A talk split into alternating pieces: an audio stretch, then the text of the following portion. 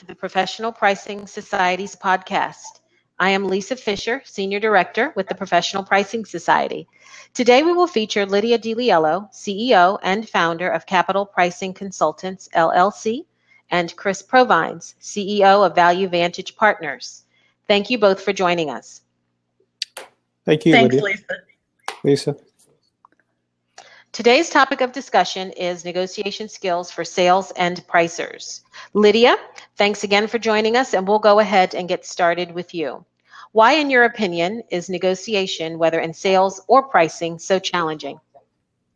Well, you know, Lisa, it's not a skill set that's natural to any of us. Um, it, negotiation very much is is like acting.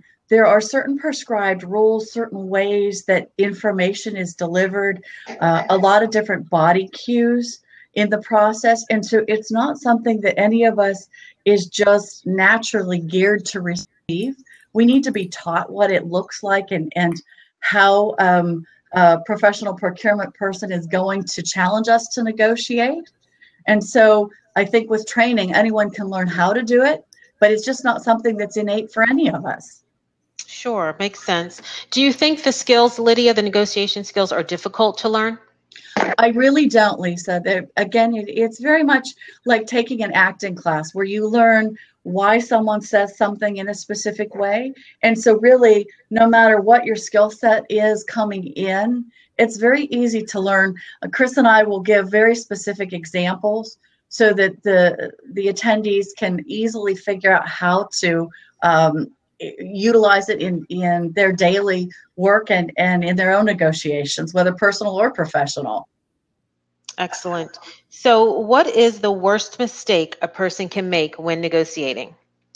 well in my experience as a, a professional procurement person i think that the worst thing someone can do is to threaten a procurement professional you know uh, uh, verbiage like i'm going to move all of my business. I'm i'm never going to supply you again. Um, i'm going to stop shipment next week. Those kinds of verbal cues are very aggressive and when you threaten a buyer it makes it their life's goal to get rid of you as a supplier and so Mhm. i always caution against issuing any kind of of verbal threats or, or aggressive language with buyers, um, it, you're always going to lose as the recipient of that. Mm-hmm, mm-hmm. Chris, is there anything you'd like to add to that last question?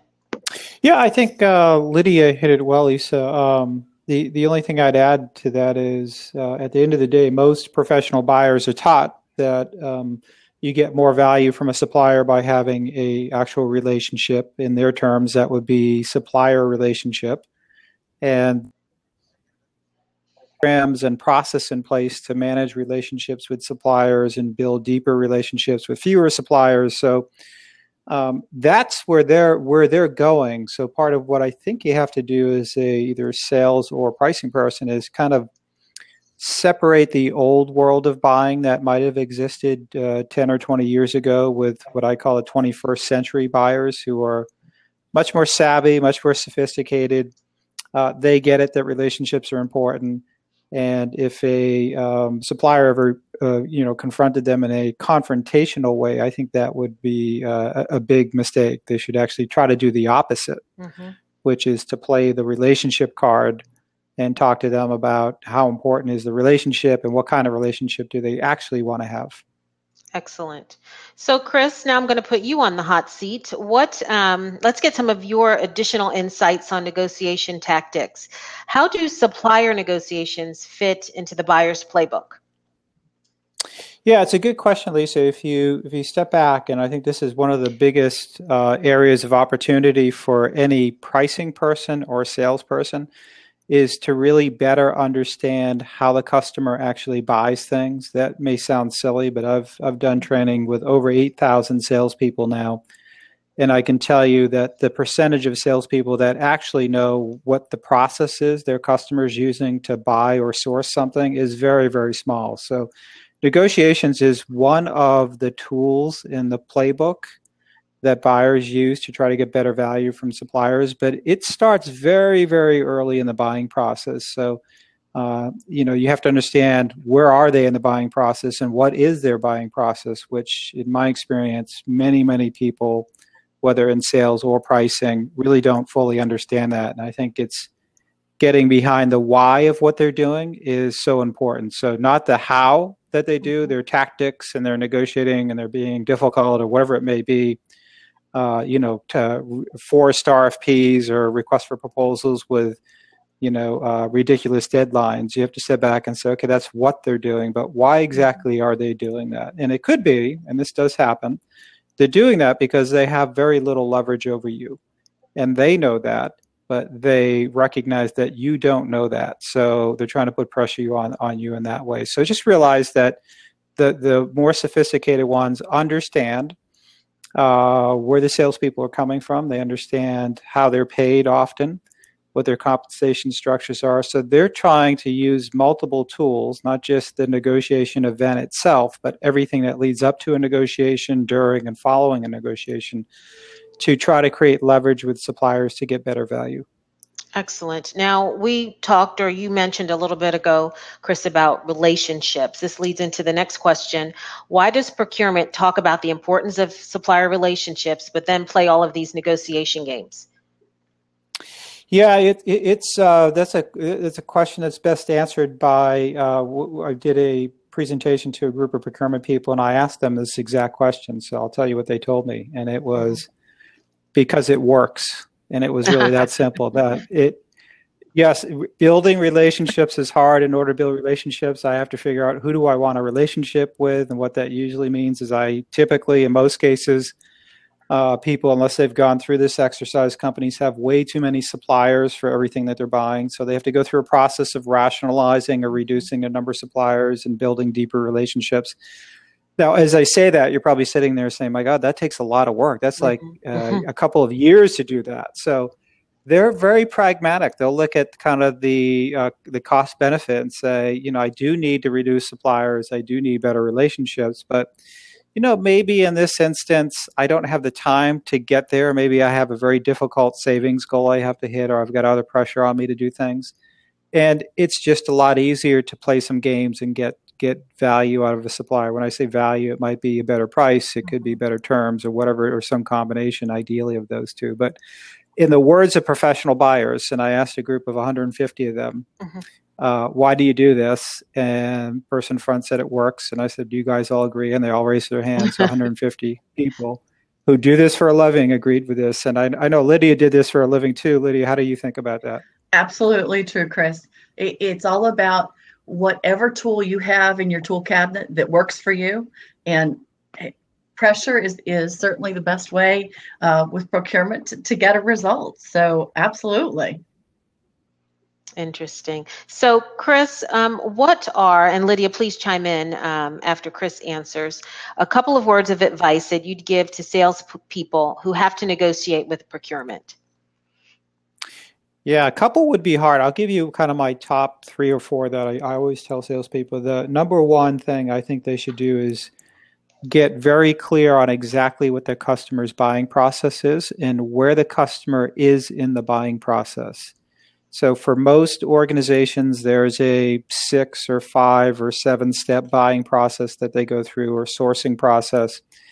And unless you're involved early in that process, you've missed a huge opportunity. And particularly if you're involved later in the process, you're actually could be wasting your time. So there's a there's a lot of value to a understanding the process.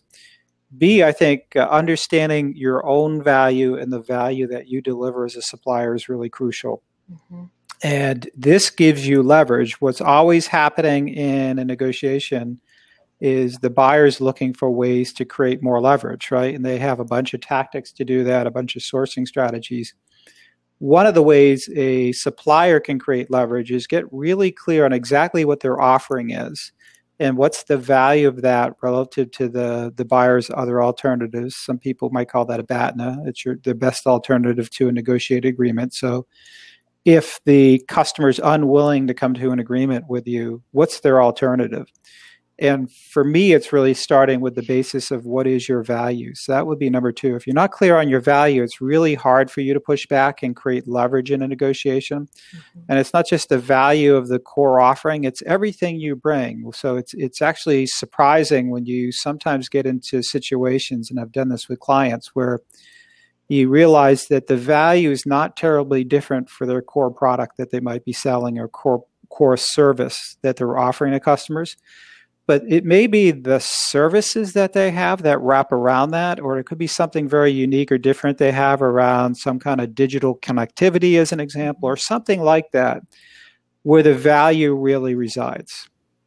So that's that's uh, two. So first, understand the buying process. Second, understand your value. And I, I guess the, the third one, uh, you could you could chalk this up to a number of things, but I would I would say what they should do is have confidence and be able to ask very simple questions. And, and, the number one simple question I like to use or coach people to use is ask the buyer what kind of relationship they want to have with you. Mm-hmm. And what I mean by that is, again, their buyers are schooled on developing deeper relationships with suppliers, and that's how you create value. It's not by raking suppliers over the coals, it's not by torturing them, right, to try to get another nickel out of them. Mm-hmm it's by building deeper relationships. And if you can step back and ask the customer, in this case, the procurement person, what kind of relationship do you want to have with us? Are we an important supplier to you? What kind of relationship do you want to have? And be honest with them. Say, if you want a transactional relationship, we're more than honest. We're more than uh, welcome to have a transactional relationship with you, and that's that's up to you. But you're not going to get certain things in that kind of relationship. Or do you want more of a partnership? Or a collaborative relationship. So mm-hmm. those would be my top three. So, Lydia, what are your top three words of advice? So, I absolutely concur with Chris uh, uh, on the three that he's already mentioned. The others, I guess, that I would add are more specific to to how the salespeople prepare for their negotiations with their customers. So the first is do be prepared. In other words, don't just walk into a negotiation um, empty handed or unprepared. Always strive to be more prepared than the person that they are sitting in front of and talking to. That's going to show up as professionalism. It's also going to allow them to call the buyer out if that buyer is misrepresenting information or testing to see how much that salesperson or pricing professional really knows. Um, so, preparation is the first key. And the second is I would say make sure that that they are spending time to brush up on their negotiation skills because this isn't natural for us. Even people that have done this for many, many years will do some role play and some practicing before they simply walk into a, a very large or a key customer of theirs, knowing they're going into significant negotiations. So you want to walk through and practice really what to Chris's point, what do you want out of this? What do you expect to gain? And what does that look like for both sides? What do you either want to gain or keep as the supplier? What do you expect the buyer is going to want to gain or keep um, a- as the the purchaser? Um, and if you role play that out a little bit, you can often find places where you can easily get tripped up. And so when the buyer actually does this live and in person, you're not surprised. You've heard this before, or you've at least thought through it. And then eh, the last thing I would say is above all, be professional and don't get goaded into being emotional. That's certainly one of the techniques that, that procurement uses. The person that becomes the most emotional in any negotiation is absolutely going to be the loser. And so you want to always be very focused to avoid language that is more emotional or more incendiary because that just heightens the the conversation and generally does not ever play in your be- in your behalf. Chris, would you agree with that?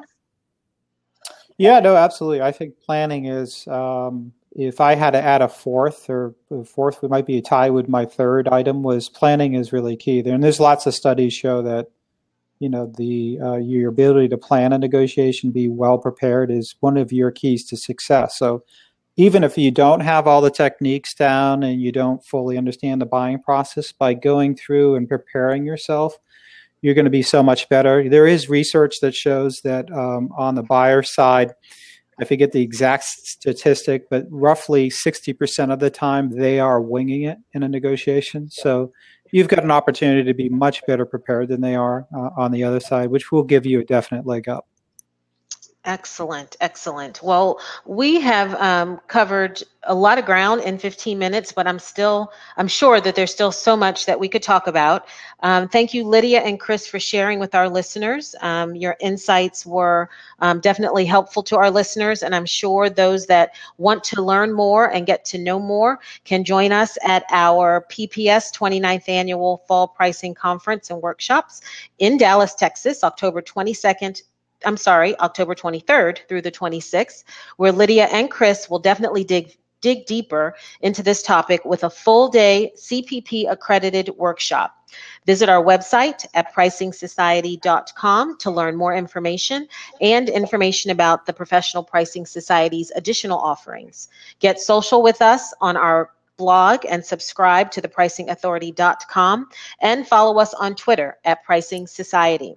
Be sure to connect with PPS on the largest pricing LinkedIn group with over 14,000 members to get questions answered, to have some dialogue and discussion, or maybe even to share some other negotiation skills that have worked um, in, in your area.